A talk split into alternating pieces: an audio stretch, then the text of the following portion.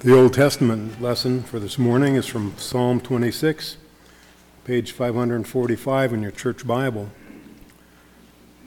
Vindicate me, O Lord, for I have led a blameless life. I have trusted in the Lord without wavering. Test me, O Lord, and try me, examine my heart and my mind, for your love is even before me, and I walk continually in your truth. I do not sit with deceitful men, nor do I consort with hypocrites. I abhor the assembly of evildoers and refuse to sit with the wicked. I wash my hands in innocence and go about your altar, O Lord, proclaiming aloud your praise and telling of all your wonderful deeds. I love the house where you live, O Lord, the place where your glory dwells. Do not take away my soul along with sinners, my life with bloodthirsty men, in whose hands are wicked schemes, whose right hands are full of bribes. I lead a blameless life, redeem me and be merciful to me. My feet stand on level ground. In the great assembly, I will praise the Lord.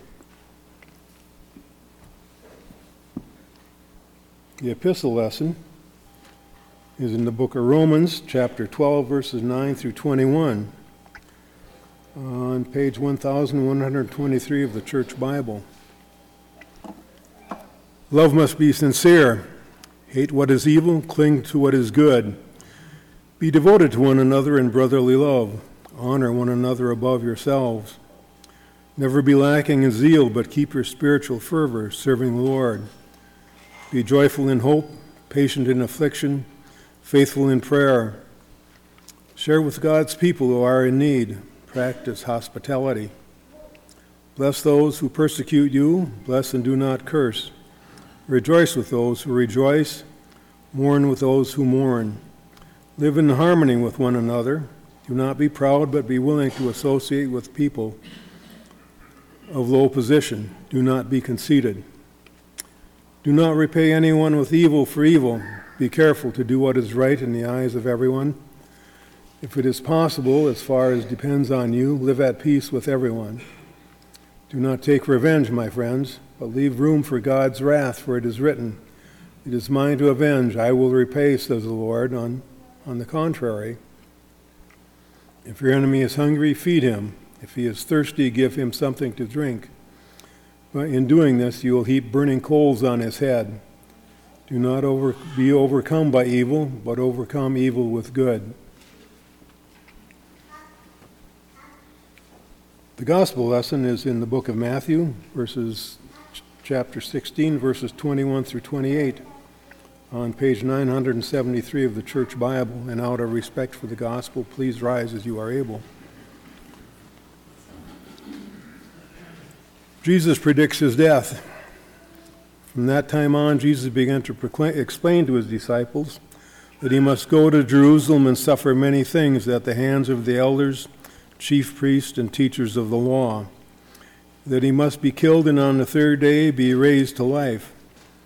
Peter took him aside and began to rebuke him. Never, Lord, he said, this shall, this shall never happen to you. Jesus turned and said to Peter, Get behind me, Satan. You are a stumbling block to me. You do not have in mind the things of God, but the things of men. And Jesus said to his disciples, If anyone should come after me, he must deny himself and take up his cross and follow me. For whoever wants to save his life will lose it, but whoever loses his life for me will find it. What good will it be for a man if he gains the whole world yet forfeits his soul? On what can a man give in or what can a man give in exchange for his soul? For the Son of Man is going to come in his Father's glory with an angels, and then he will reward each person according to what he has done. I tell you the truth. Some of you, some who are standing here, will not taste death before they see the Son of Man coming in his kingdom. This ends the gospel lesson.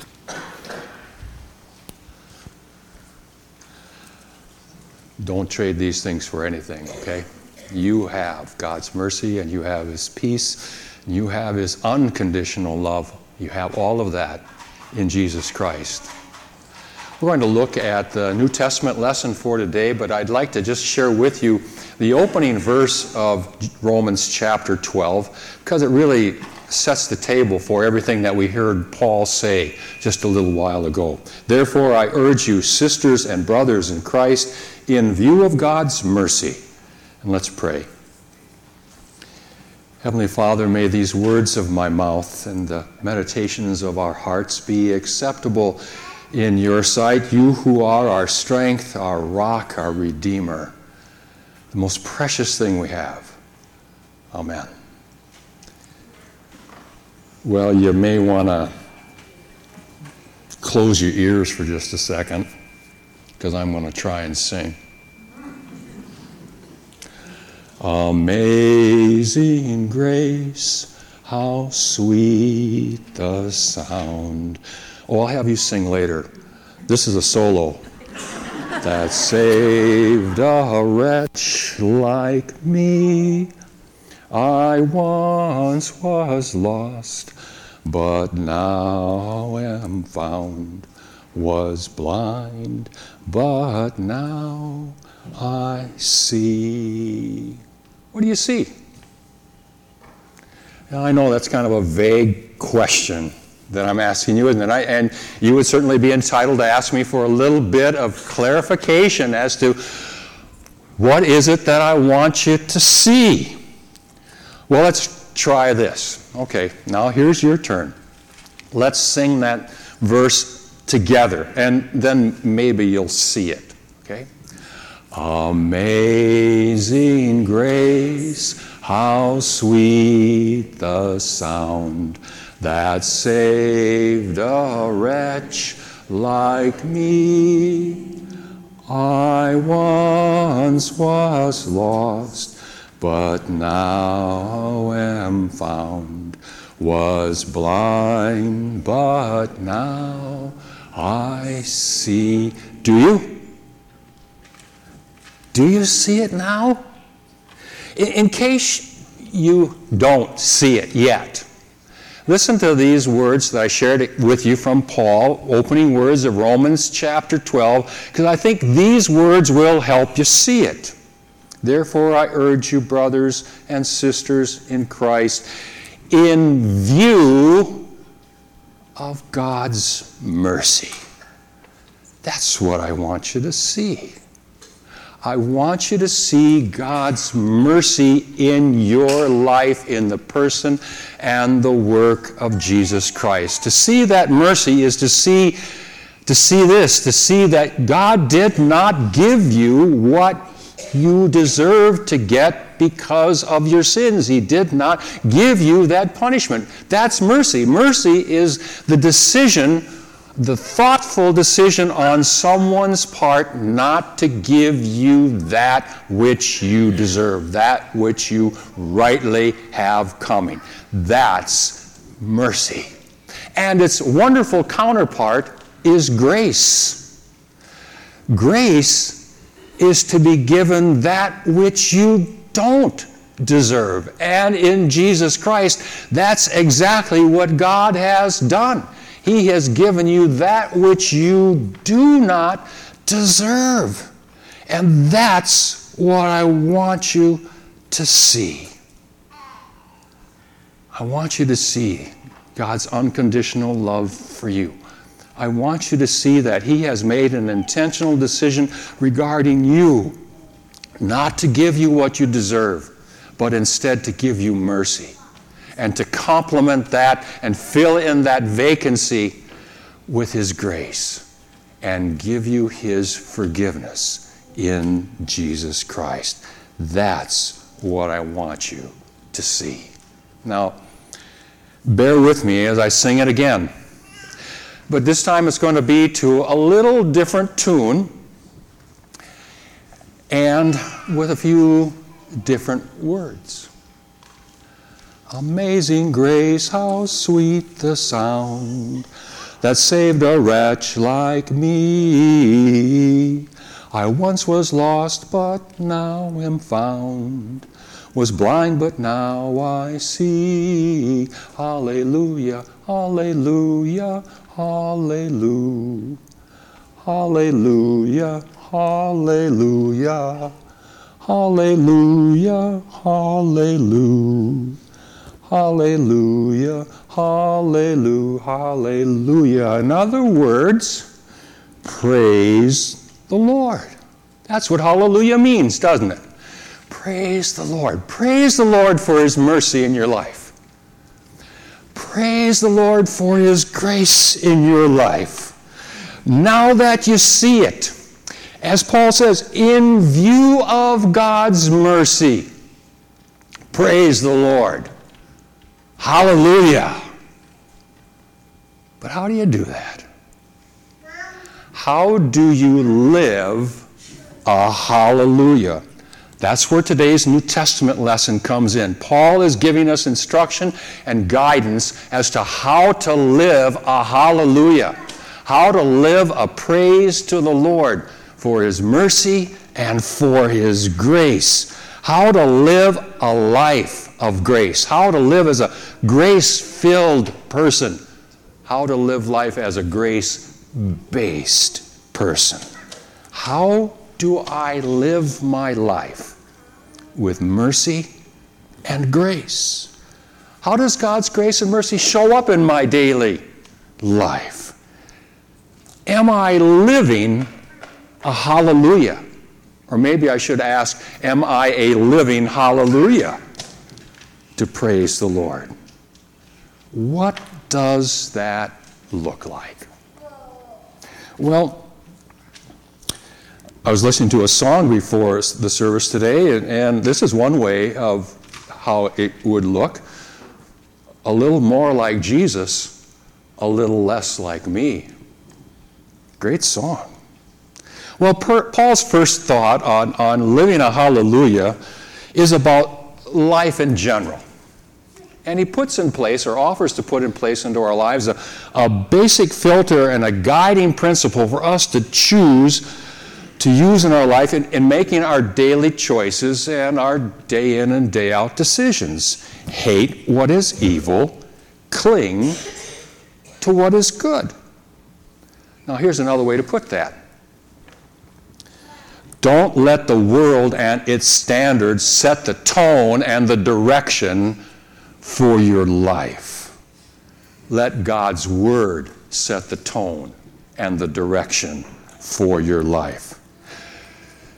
Don't live like everyone else just because everyone else supposedly is doing it. Society's norm ought not to be our norms. Live in a way that shows God's mercy. Live in a way that shows His grace. Hate what is evil Paul says. Cling to what is good. Now, Paul next takes a look at our relationships and how we treat others. He says, Be devoted to one another with a love that flows from your faith. Honor one another above yourselves. A couple verses later, he wrote, Live in harmony with one another. Do not be proud, but willing to associate with people of low position. Do not be conceited now doing that. Placing and putting the needs of someone else before your own needs, also known as being devoted, is to live a hallelujah. And notice that it, it flows from our faith and it is empowered by our faith. It's empowered and flows from the mercy and the grace that we have received in Jesus Christ. And it empowers you to rejoice with those who rejoice, and to mourn with those who mourn, and to live in harmony with one another. Here's an example of that.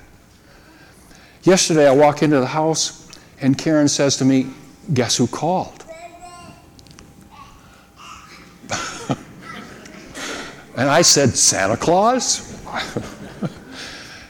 My cousin Luann called her. You see, uh, my cousin Luann, her mom passed away almost a year ago and had spent the last years of her life in a nursing home. And that was a really difficult time for my cousin Luann, who was a, a single child, an only child. And so Karen and I frequently reached out to her to ask how she was doing and how Aunt Nora was doing. Well, now Karen's mom is in a nursing home. And Luann called Karen to see how she was doing and to see how her mom was doing. That's, that's rejoicing with those who rejoice and mourning with those who, who mourn. That's an example. And as Karen noted, it's intentional. It's intentional to, to reach out. That's living a hallelujah. That's what Lou did yesterday. She lived a hallelujah. That's what Paul is calling us to, to do uh, in our lives with the people that we know who could use a phone call or, or better yet, a visit in person. Well, so far, so good.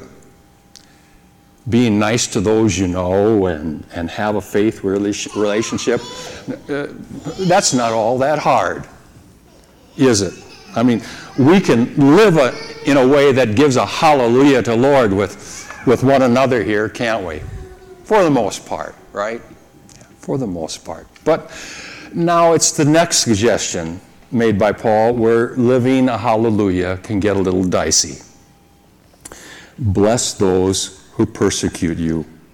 Bless and do not curse. A few verses later, Paul wrote, Do not repay anyone evil for evil. And then Paul adds this for good measure Do not take revenge, my friends on the contrary, if your enemy is hungry, feed him. If he is thirsty, give him something to drink. You know, it's one thing to be nice and to be helpful to someone that you like and who has been nice back to you, who's never done anything wrong to you. It's one thing to be nice to that kind of person, but it is another thing to be nice to someone who has harmed you. That's one of the hardest things to do, isn't it? In fact, it, it's not just hard, it's difficult. And sometimes it's more than difficult. Sometimes it's seemingly impossible to live a hallelujah, to do something nice that benefits someone who has done something wrong to you. How do we do that?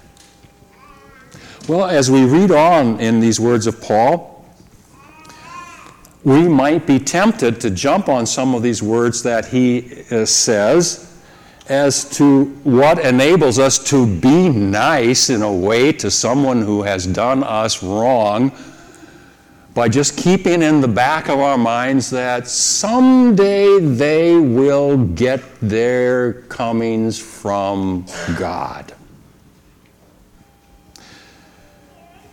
Paul says this Do not take revenge, my friends, but leave room for God's wrath.